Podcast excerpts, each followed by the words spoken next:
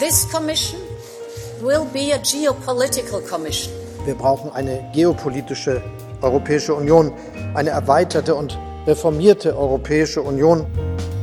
Tady jsou bruselské chlebíčky, váš průvodce zákulisím politiky v Evropské unii. Při nástupu do funkce slibovala Ursula von der Leyenová, že její Evropská komise bude komisí geopolitickou. Také německý kancléř Olaf Scholz opakovaně apeloval na to, že se Evropská unie musí stát geopolitickým aktérem. Podle francouzského prezidenta Emmanuela Macrona má být dokonce třetí světovou velmocí vedle USA a Číny. Je Unie geopolitickým hráčem? Jak silným a jakou hru hraje? Na to se zaměří tyto bruselské chlebíčky. Dobrý den, vítejte u letního vydání našeho podcastu, kdy se věnujeme nadčasovějším a obecnějším tématům unijní politiky. Tentokrát tedy geopolitice, a to s odborníkem z nejpovolanějších, politickým geografem z Fakulty sociálních věd Univerzity Karlovy a Metropolitní univerzity Praha Michaelem Romancovem. Vítej v bruselských lebičcích. Já děkuji za pozvání a přeju všem krásný dobrý den. Na úvod si řekněme, jaká je vlastně pozice Evropské unie ve světové geopolitice. Je tím globálním hráčem, jako o tom mluvili evropští lídři zmínění v úvodu, to záleží na tom, jakým způsobem eh, chápeme termín geopolitika. Já myslím, že to je totiž ta věc, která je podstatná, protože ono existuje obrovské množství definic, eh, co to geopolitika je. Já si dovolím představit svou takovou velmi jednoduchou definici. Podle mého názoru je geopolitika analytická metoda umožňující sledovat distribuci nebo rozložení, chceme-li česky, eh, moci ve světě. A podíváme-li se na to touto optikou, tak zjistíme, že Evropská unie je důležitý, nepřehlédnutelný, eh, neignorovatelný aktér všude tam, kde Evropská unie vystupuje jako aktér jediný jako aktér, který prostě je jednotný, tak tam si nikdo nemůže dovolit eh, Evropskou unii, potažmo Evropskou komisi eh, ignorovat. Všude tam, kde to zatím není, nebo kde je to jenom v náznacích, no tak eh, tam je Evropská unie relativně slabá, protože je fragmentovaná a to se bohužel týká samozřejmě i té dimenze fungování Evropské unie, která je nejčastěji s geopolitikou eh, stotožňovaná a to je ta dimenze zahraničně politická, bezpečnostní a tak dále. A tou první, kde tedy je silná, kde je jednotná, to jsou, řekněme, ekonomické, hospodářské oblasti? Přesně tak, tam je to naprosto jednoznačné, když se podíváme na e, zemědělskou politiku, e, když se podíváme na nejrůznější jaksi odvětví fungování globální ekonomiky, když se podíváme díky euru na světové finanční trhy, tak e, tam všude prostě Evropská unie jakožto celek si stojí velmi dobře a vlastně ono to má jeden jako celkem jednoduchý a lehce lehce uchopitelný důvod. Evropská unie sice není extrémně rozlehlá, ale Evropská unie je velmi lidnatá, těch 27 členských států, to je dneska téměř 400 50 milionů obyvatel. To znamená, byla by to vlastně třetí, nebo je to třetí nejlidnatější entita po Indii a Číně mimochodem výrazně lidnatější než eh, Spojené státy, eh, výrazně lidnatější než eh, Indonésie, Brazílie, což jsou ty další státy v pořadí těch jako nejlidnatějších států v současném systému mezinárodních vztahů. Evropská unie je neuvěřitelně bohatá. A když se podíváme právě na fenomén bohatství a fenomén počtu obyvatel, tak to jsou dva z mimořádně důležitých takzvaně materiálních aspektů moci. A to je prostě něco, co zatím v celých zdokumentovaných lidských dějinách prostě hrálo tu rozhodující roli, řekněme tedy na geopolitické šachovnici. Když zmiňuješ tu historii, tak ale v historii stát, který byl bohatý, tak byl zároveň i politicky mocný ty jsi ale zmínil, a je to tak, eh, že v těch zahraničně politických otázkách Evropská unie není tak eh, silná. Je tím důvodem tedy ta rozdrobenost nebo ta fragmentace, že nedokáže často se rychle shodnout těch 27 členských zemí, eh, nebo v čem je ta její zahraničně politická ne moc, když to tak nazvu. Já si myslím, že to je mimochodem moc hezký termín, to ne moc, jo? protože my bychom tu moc mohli mít, kdybychom jakoby, se vypořádali právě s tou fragmentací. Ale ta fragmentace, ona provází vlastně od začátku evropský integrační proces. Je jeho integrální součástí. Všichni v Evropě, všichni mimo Evropu vědí, že Evropa je fragmentovaná a každý se s tím prostě snaží si popasovat eh, po svém. Všichni významní vnější hráči vždycky, když se jim to bude hodit, tak využijí téhleté fragmentace.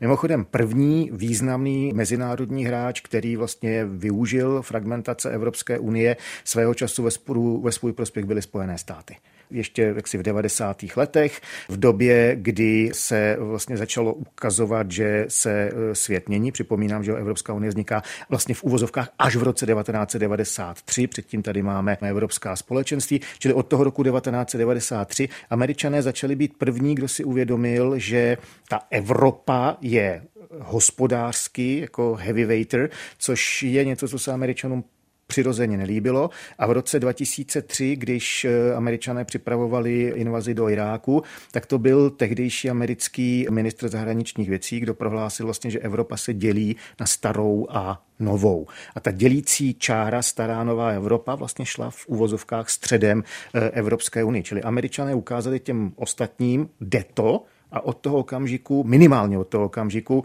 Rusové, Číňané, my tady ze středoevropské perspektivy to nevnímáme, ale Brazilci, Indové, to jsou všechno aktéři, kteří se snaží tohohle toho využít pro sebe a samozřejmě ono to platí směrem dovnitř. Každý evropský stát v okamžiku, kdy se objeví něco, co se mu úplně nehodí, co se mu úplně nelíbí, no tak se taky snaží jako využít heterogenity a vytvořit případně nějakou většinu, která by mu uvnitř těch evropských strukturů umožnila prostě lépe ošetřit svůj zájem. Teď je tady otázkou, zdali američané teď nesklízí trpké plody této své politiky, když teď by potřebovali silnou Evropskou unii na své straně proti Číně, tak jestli se tím neoslabují tu vlastní protičínskou politiku, například. Například. Já jsem přesvědčen, že to tak je. Ono se to upřímně řečeno netýká zdaleka jenom Číny, ono se to týká i Ruska, což je samozřejmě pro nás ten bezprostředně jako větší problém, nežli je Čína, ale všichni vědí, včetně jaksi odborníků v Pekingu, že vlastně ten stupeň podpory, který Spojené státy poskytly Ukrajině kvůli ruské agresi, tak to znamená, že ruku v ruce s tím jde oslabení amerických kapacit, které jsou bezprostředně použitelné vůči Číně. A proč američané museli v uvozovkách tolik toho poskytnout? No, protože my jako Evropa prostě tolik těch kapacit nemáme. K Rusku se ještě dostaneme. Když jsme mluvili o té fragmentaci v těch zahraničně politických otázkách, tak teď eh, jedním z nejskloňovanějších témat v evropské politice, která se toho týká, tak to je změna rozhodovacích procesů právě v zahraniční politice, tedy přechod od jednomyslnosti k rozhodování kvalifikovanou většinou, která by měla přinést eh, rychlejší reakce na mezinárodní krize, aby Evropská unie byla akceschopnější a tím i důležitější hráč. Pomohlo by to kdyby dokázala rychleji reagovat, rychleji nacházet alespoň většinovou schodu na těch zahraničně politických otázkách, zvýšilo by to mezinárodní význam a tu sílu Evropské unie? Nepochybně, protože upřímně řečeno, málo co je tak citlivé právě na tu rychlost a optimálně samozřejmě rychlost a ruku v ruce s tím potom jdoucí i intenzitu jako toho nějakého rozhodnutí jako mezinárodní politika, to zejména v té oblasti právě vojensko-bezpečnostní. To znamená, všude tam, kde leží evropské zájmy, by Evropa ve svém vlastním, nebo Evropská unie ve svém vlastním zájmu měla být schopná jednat eh, velmi rychle, podstatně rychleji, třeba než jsme toho byli svědky právě v kontextu ruských invazí do sousedních států, tím nemyslím teďka jenom tu druhou eh, invazi na Ukrajinu, ale v roce 2008 vlastně, že rusko-gruzínská válka, tak tam jak si tehdy eh, prostě Evropská unie, tam vlastně nebyla reakce upřímně řečeno žádná, což je pochopitelně vůbec to nejhorší, co nějaký aktér v mezinárodních stazích může udělat, že není schopen srozumitelným způsobem a včas reagovat. Další věcí, o které se často mluví, ale která má, řekněme, ještě menší podporu nebo ještě víc rozděluje členské země, to je takzvaná Evropská armáda nebo zesílení eh, těch obraných vojenských kapacit Evropské unie. Je to něco, co by Evropské unii pomohlo v tomto směru, kdyby se stala v uvozovkách i vojenskou mocností a ne byly tady evropské státy odkázané na NATO? Já myslím, že tady jsou dva velké problémy. Ten první eh, se týká toho, čím si ukončil svou otázku, to znamená Severoatlantická aliance.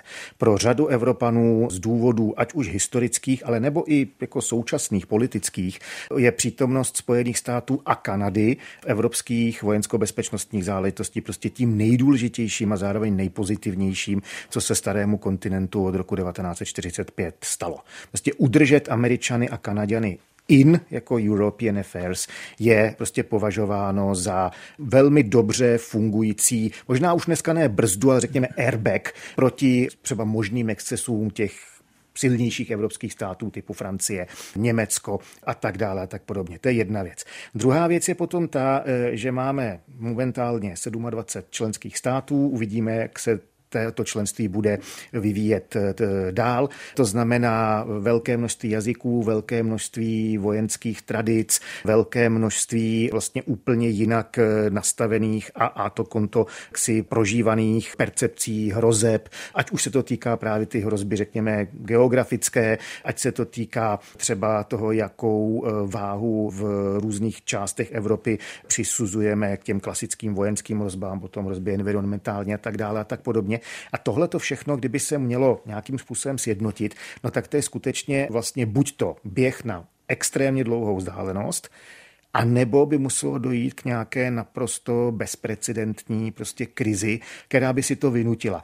Ty krize samozřejmě, jak si často v to, z tohoto hlediska bývají nesmírně užitečné. Uvidíme, kam nás v tomto ohledu třeba posune až skončí válka na Ukrajině. Možná jako to leckomu v Evropě otevřelo oči. S největší pravděpodobností ještě asi neuvidíme skutečně celoevropskou armádu, ale možná dojde k tomu, že někteří třeba relativně slabší eh, členové Evropské unie, respektive aliance, třeba začnou natolik intenzivně sdílet vojenské kapacity, že vlastně budeme vidět jako vytvoření třeba nějakých multinárodních eh, bezpečnostních eh, jednotek, nikoliv na tom rotačním, ale třeba na stálem principu. Já myslel, že řekneš, uvidíme po příštích amerických volbách, protože jestli někdo zesiloval ta volání po nějakém evropském řešení, tak to byl Donald Trump v Bílém domě a teď ta možnost, že by se do něj vrátil, je opět celkem reálná a mohlo by to tyto procesy opět dát do nějakého běhu. To máš bohužel eh, pravdu, eh, tak zase uvidíme, co nám američané v tomto ohledu jako připraví. Posloucháte Bruselské chlebíčky, průvodce kuchyní evropské politiky. Teď pojďme k těm, kteří už nám něco připravili, a to je Rusko. Ty jsi ho tady zmínil a například to rozhodování o protiruských sankcích, to se ukazuje jako takový lakmusový papírek té akceschopnosti Evropské unie kdy z kraje pod vlivem té, té ruské agrese, té invaze, dokázala Unie reagovat poměrně briskně, ale teď už na těch dalších a dalších balíčcích se domlouvá stále složitěji.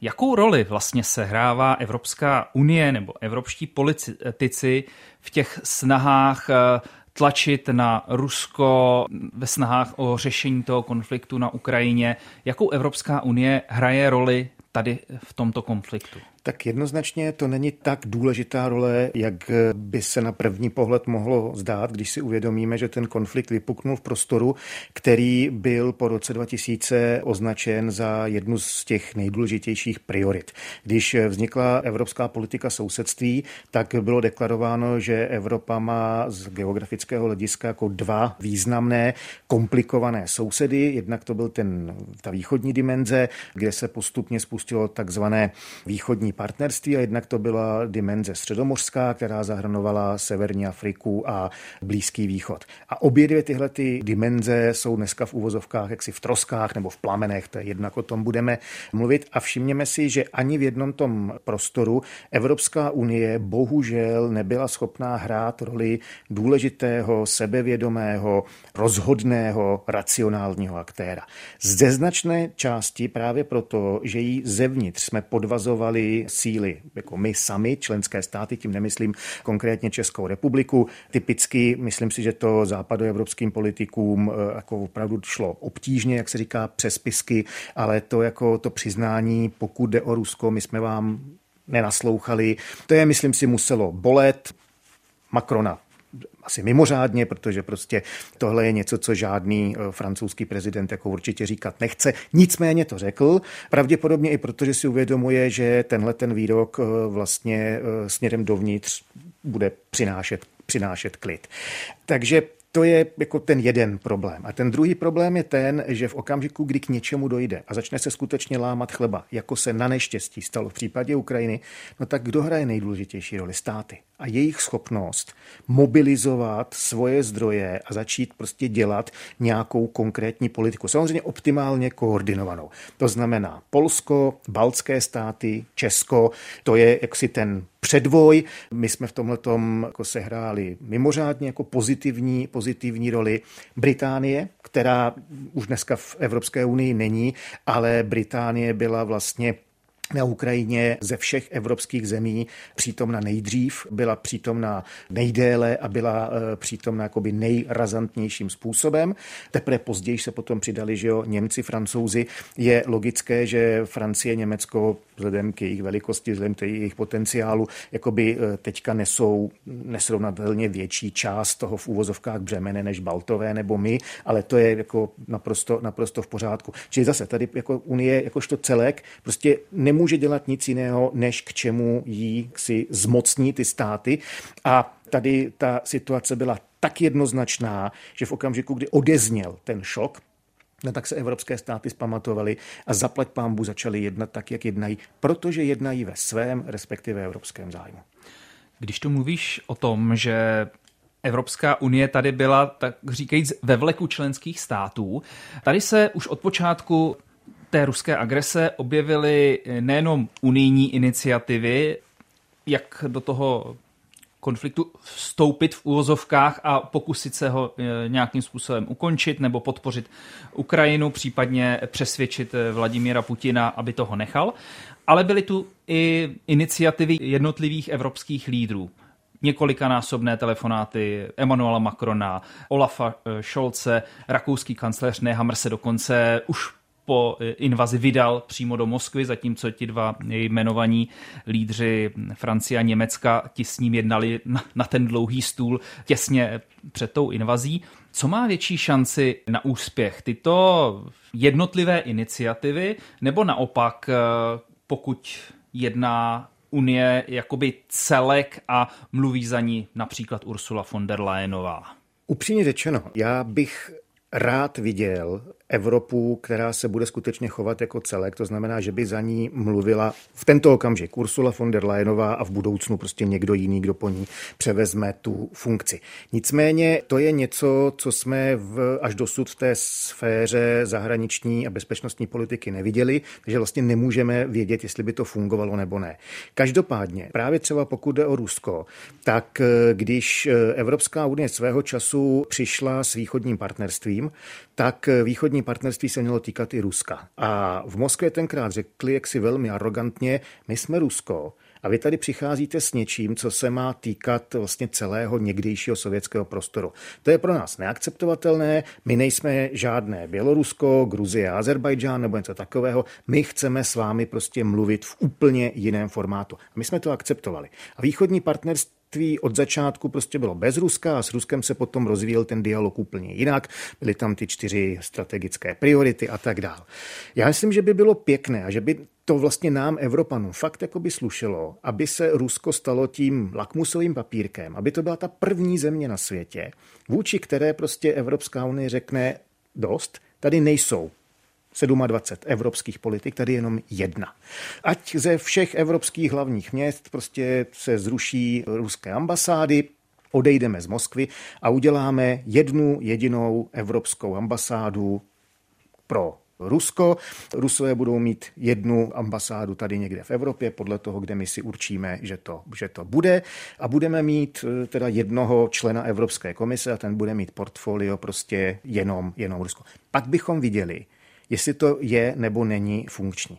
Kdybychom jako byt otestovali tu jednotu Evropské unie na někom, jako kdo, je, kdo sice slábne a tak dále, ale pořád je to v mezinárodním prostoru jako těžká váha, tak bychom potom mohli od toho začít odvíjet případně úvahy o tom, jestli by to nebylo náhodou ve prospěch vlastně to takhle ošetřit i, i pokud jde o vztahy mezi Evropou a Spojenými státy, Čínou nebo, ně, nebo někým jiným. Ale obávám se, že to je něco, jako co buď se nestane nikdy, anebo to jde za horizont toho, kam jsme schopni to hlédnout. Čili je přirozené, že se snažili, ti, kteří se snažili, za mě si snaha rakouského kancléře, přímě řečeno, byla spíš komická než cokoliv jiného. Snahy eh, německého kancléře a francouzského prezidenta, pokud jde o vlastně Německo, tak já myslím, že Němci se zoufale snažili prostě zachránit všechno to, co do Ruska nainvestovali. Jak finančně, tak ale řekněme i emocionálně morálně, hodnotově a tak dál. Pro jaksi německé elity eh, ruský útok na Ukrajinu vlastně znamená sakum prásk odepsat rusko-německé vztahy od 90. let eh, minulého století. A to je samozřejmě něco, jako co se nedělá snadno.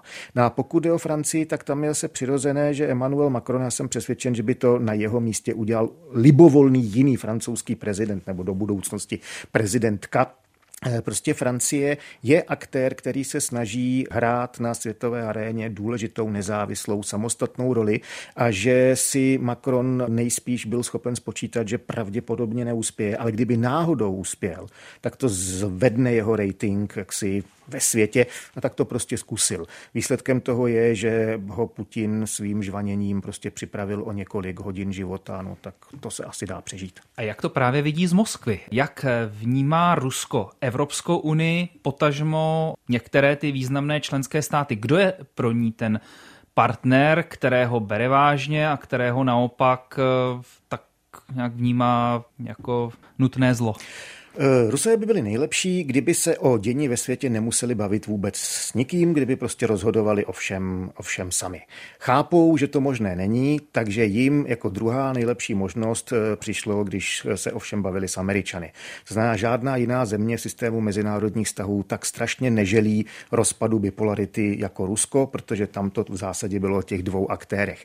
V tomhle světě si myslím, že Rusové jsou eh, si nějak už mentálně smířeni s tím, že jsou na prvním a druhém místě Spojené státy a Čína a oni udělají všechno možné i nemožné proto, aby, se, aby teda zůstali na třetí pozici, čili jsou v uvozovkách na bedně, řečeno sportovní tématikou.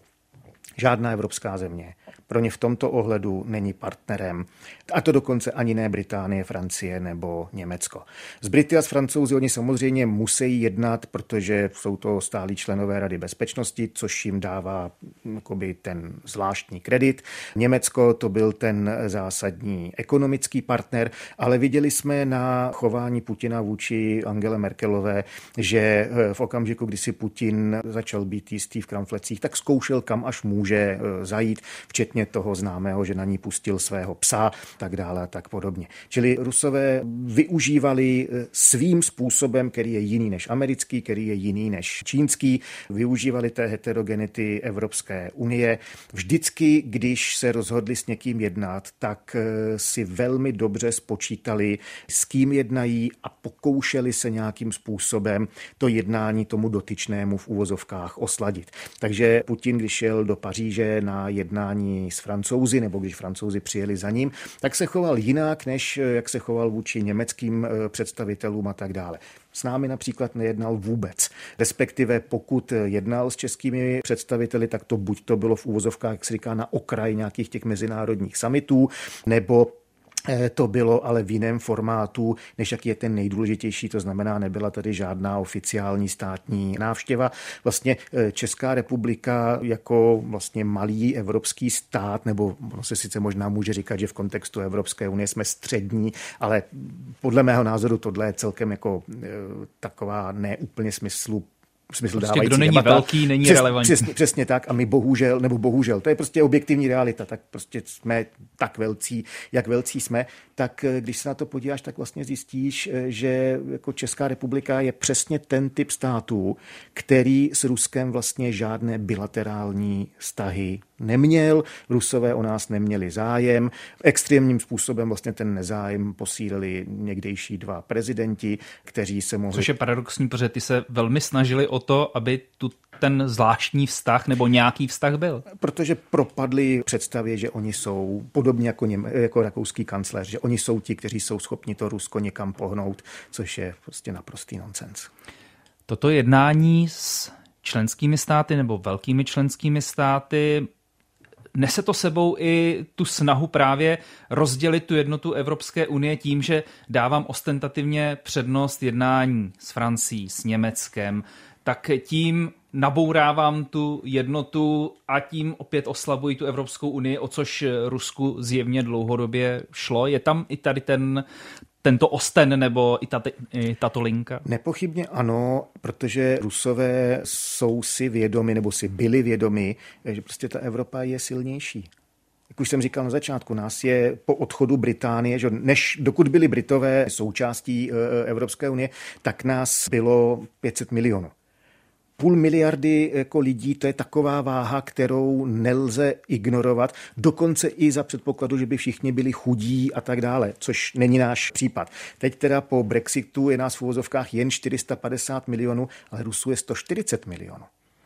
To je najednou, oni jsou zvyklí, že dominují v Evropě mimo jiné právě svou početností, to platí někdy od 18. století a vlastně Evropská unie je najednou aktér, kde eh, jaksi nejenže je to jako rovný s rovným, ale nás je víc. Oni jsou zvyklí na to, že my jsme byli vždycky bohatší, nicméně dokud oni měli dost bohatství na to, aby nás byli schopni nějakým způsobem vyrovnávat a čas od času dokonce i přečít, pokud jde o vojenskou sílu, tak tohle to jim nikdy nedělalo problém, protože žádnému ruskému vládci nezáleželo na úrovni blahobytu jeho podřízených, dokud eh, jak si sám byl schopen jako těm Evropanům hledět z očí do očí, tak to fungovalo. Když si Ludvík XIV. postavil Versailles, tak v Rusku začaly vznikat v úvozovkách kopie že jo, a tak dál. S Evropskou unii tohle to prostě nejde.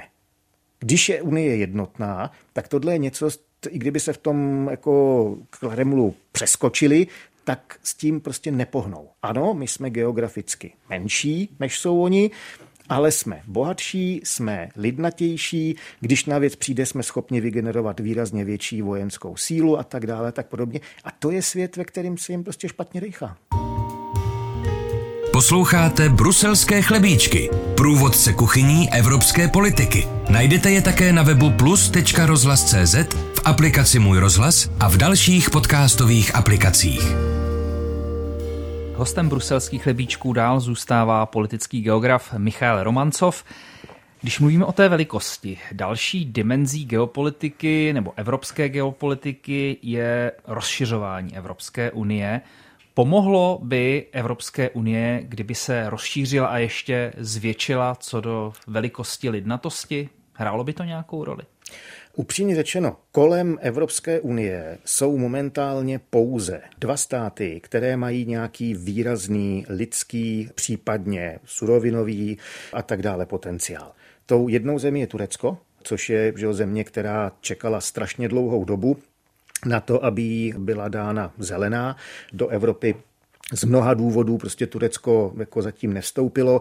Nechme se překvapit, jak se bude Turecko vyvět po Erdoganovi. On tam taky prostě nebude, nebude navždy, tak eh, možná se jako Evropa a Turecko třeba za, já nevím, 15 let znovu dostanou do situace, že to přistoupení Turecka bude možné. Druhou tou zemí je potom Ukrajina. To jsou prostě dvě jediné země, které jsou tak velké, tak lidnaté, že jsou jakoby schopni bezprostředně dodat eh, Evropské unie nějaký jakoby v úvozovkách strategický, strategický rozměr. Jestli budou nebo nebudou přijaty země západního Balkánu, jako za mě proč ne, ale to upřímně řečeno jako není jako tak velký problém z hlediska právě toho strategického. Samozřejmě, dokud třeba Srbsko bude mimo Evropskou unii, no tak to pro Rusko znamená, že jako uvnitř Evropské unie bude existovat jako velmi citlivý neuralgický bod, kde bude možné prostě ten prostor okolo nějakým způsobem jak si rozvracet. Nicméně tohle je něco, co se může dít i za předpokladu, že by Srbsko bylo přijaté, ta heterogenita Evropské unie tady zůstane. Tohle záleží primárně na tom, jakým způsobem my jakožto uvnitř Evropy si odpracujeme své domácí úkoly, pokud jde o to vyrovnávání se s minulostí eh, a tak dále. No ale pak je tady samozřejmě jako ta věc, že my, když se bavíme tady o Evropské unii, tak eh, my tam vidíme teda to, to evropská, eh, to znamená, totožňujeme to s Evropou, ale Evropská unie má už tenhle okamžik globální dimenzi. Evropská unie leží v Latinské Americe. Francouzská Guajana je součástí Francie, ústavně. Francie je země, která dneska se děti ve francouzských eh, školách učí o tom, že nejdelší pozemní hranici má Francie s Brazílií, což na první pohled vypadá nesmyslně, ale jako ono to tak je. Ve francouzské Guajáně třeba Evropský kosmodrom, což eh, je směrem, jako tak, jak se bude pravděpodobně vyvíjet 21. století ze strategického hlediska mimořádně eh, důležitá záležitost. Díky Francii a vlastně zbytkům jeho někdejšího impéria je Evropská unie přítomna v Karibiku, je přítomna v Indickém oceánu. Pokud vím, tak eh, v Nizozemsku probíhají, a možná už to i proběhlo, nejsem si jist, pokud ano, jak se omlouvám, ale tam probíhala diskuze o tom, jakým způsobem bude ústavně přenastaven status eh, takzvaných nizozemských antil uvnitř eh, nizozemského království. A jedna z těch variant byla, že právě po tom francouzském vzoru se i nizozemské antily stanou vlastně Evropskou, Evropskou unii. To znamená, pokud by k tomuto došlo, nebo pokud se to stalo, znova zdůraznuju, že jsem se tomu moc nevěnoval, takže možná ta situace taková je, tak Evropská unie bude ležet vlastně u pobřeží Venezuely. Evropská unie díky Azorským ostrovům leží v uvozovkách uprostřed eh, vlastně Atlantiku mezi Afrikou a Amerikou. To znamená, my musíme brát v úvahu i tenhle ten rozměr a zase Británie odešla a to konto eh, některá potenciálně evropská území jakoby jsou teda teď čistě britská, ale jako je tady tenhle ten rozměr a my musíme být schopni uvažovat nejenom o Evropě, ale skutečně i o tom globálu a uvažovat o globálu nejenom optikou klimatické změny, migračních pohybů a tak dále, ale skutečně těch, řekněme, jako bezpečnostních vojensko-strategických záležitostí, protože naše zájmy jsou skutečně jako globálním způsobem rozprostřeny a tudíž bychom celému tomu globálnímu celku měli věnovat pozornost. V případě té francouzské Guyany se jedná o kosmodrom Koru, odkud létají evropské družice a evropské rakety. Přesně tak. Když se ale vrátím na evropský kontinent, a ty jsi zmínil, že jsou tu jediní dva relevantní partneři nebo sousedi, o které by se Evropská unie mohla rozrůst, aby nabila nějakého strategického významu, Turecko, Ukrajina. Tím by se ale zároveň dostala nebo stala hráčem i, nebo mohlo by to pro ní vyvolat, řekněme, další mezinárodně politické problémy. Rozšíření o Ukrajinu, to znamená ta hranice s Ruskem a to sousedství s Ruskem by se významným způsobem rozšířilo. V případě Turecka by se rázem stala hráčem v blízkovýchodním dění a to ani jedno, ani druhé není zrovna jednoduché sousto. Nemluvě o těch vnitrounijních problémech, které by rozšíření o dva tak významné, populačně silné státy přineslo. Takže když si to dáme na tu misku těch vach, na jednu stranu nárůst strategického významu, ale na druhou stranu to může přinést Evropské unii spoustu dalších vnějších problémů, tak vyplatí se to vůbec? To nevím, ale na druhou stranu ta doba, kdy jsme se mohli ukázat představu právě, jako že budeme žít ve světě, který bude primárně ovlivňován prostřednictvím norem, že ty normy budou vznikat tady u nás v Evropě. Když zase po roce 2000 jsme z Bruselu slyšeli, že Evropská unie je ten nejdůležitější normotvorný jakoby, hráč eh, na světě. Ten svět je pryč jako, a pokud to nechceme vidět, tak si jenom lžeme do vlastní kapsy. Mimochodem, bavili jsme se před chvilkou o Turecku. Erdogan je v čele Turecka, buď to jako prezident nebo předtím jako ministerský předseda už strašně dlouhou dobu. On v době vlastně, kdy se dostal k moci, tak měl představu politiky nulových problémů. Vlastně, když by se jelo kolem Turecka, kolem dokola, on nikde nechtěl mít problémy. On chtěl budovat jako primárně tureckou ekonomiku. Podívej se na Erdogana a zjistí, že má dneska problémy úplně všude. Nepodařilo se mu jakýmkoliv způsobem jakoby vyřešit problém s Řeckem, nepodařilo se mu vstoupit do Evropské unie, na Ukrajině je válka, v Zakavkazku byla válka mezi Arménií a Azerbajdžánem, Sýrie je v plamenech, Jo, ať jdeš po směru nebo proti směru hodinových. A doma určitě. obrovské hospodářské a problémy. Přesně tak, prostě ty problémy tam jsou. A to se bavíme o jedné, si jediné země, která podobně svého času jako Evropská unie měla tu představu jasně. Teď už se o všem bude jenom jednat, budeme hospodářsky spolupracovat a tak dále. Tenhle svět je pryč. On se možná může vrátit, ale rozhodně to nevypadá na to, že by se vrátil rychle. A vidíme, že minimálně Čína, čím dál tím hlasitěji Indie, dneska už nemusíme nikoho přesvědčovat o tom, že Rusko jsou země, které chtějí změnu. Rusové už explicitně ve snaze dosáhnout změny sahli po síle. Zaplať pámbu se zdá, že jim to nevyšlo, rozhodně, že jim to nevyšlo tak, jak si to představovali. A to je svět, ve kterém budeme žít. To znamená, ano, připojení Ukrajiny znamená další problémy, ale každý problém zároveň je i příležitost. Podle mého názoru v tento okamžik ponechat Ukrajinu mimo je ze středně a dlouhodobého hlediska větší problém, než jí nabídnout nějakou srozumitelnou perspektivu integrace. Pokud se tedy posuneme k závěru a já bych se vrátil úplně na ten samotný začátek, kdy jsem zmiňoval, že Emmanuel Macron nedávno přišel s ideou, eh, že by se Evropská unie měla stát třetím třetí světovou velmocí nebo třetím tím nejvýznamnějším aktérem vedle Spojených států a Číny. Je to vůbec reálné? Je to možné? Je to možné za předpokladu, že se začneme chovat jinak. Já to používám často, použiju to i tady, protože ten výrok mi přijde být jako mimořádně ilustrativní. Zatímco Spojené státy jsou supervelmoc, superpower, Evropská unie je supermarket. My musíme přestat být tím supermarketem. A to je něco, co je v našich silách. Není to v silách žádného evropského státu. Samozřejmě, že to není v silách České republiky, ale není to v silách ani té Francie nebo, nebo Německa. Mimochodem z historického hlediska víme, Francie se svého času snažila ovládnout Evropu, Německo se svého času snažilo ovládnout Evropu. Nikdy jsme jim to nedovolili. Vždycky vznikla dostatečně silná koalice zemí, které se rozhodly prostě, že tohle nechtějí. Jediná šance skutečně je, to tedy posunout z hlediska integračního. A my máme vzory, že se tohleto už v Evropě povedlo. Podívej se na Švýcarsko. Švýcarsko vzniklo primárně jako defenzivní unie, a postupně to přerostlo až do té podoby toho dnešního Švýcarska. A vidíme, že Švýcarsko funguje, má velmi specifický politický systém. Švýcarsko funguje navzdory tomu, že jsou tam ty čtyři jazyky, ta etnika prostě nemají úplně jako stejný podíl na tom celkovém Politická počtu. reprezentace se neustále mění. Přesně tak, že Švýcarsko má momentálně, jako to je země, která má nejvíc žijících prezidentů, protože nikdo neví nikdy, kdo je švýcarský prezident, protože každý rok je švýcarským prezidentem někdo jiný, ale Švýcarsko funguje.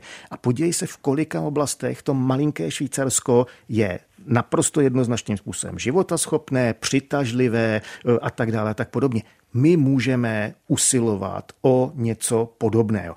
Bude to komplikované, ale podle mého názoru je to jediná šance, jak se může tenhle ten Macronův tedy výrok jak se může eh, jak si stát realitou. A to je jediná šance, kterou máme jako Evropané.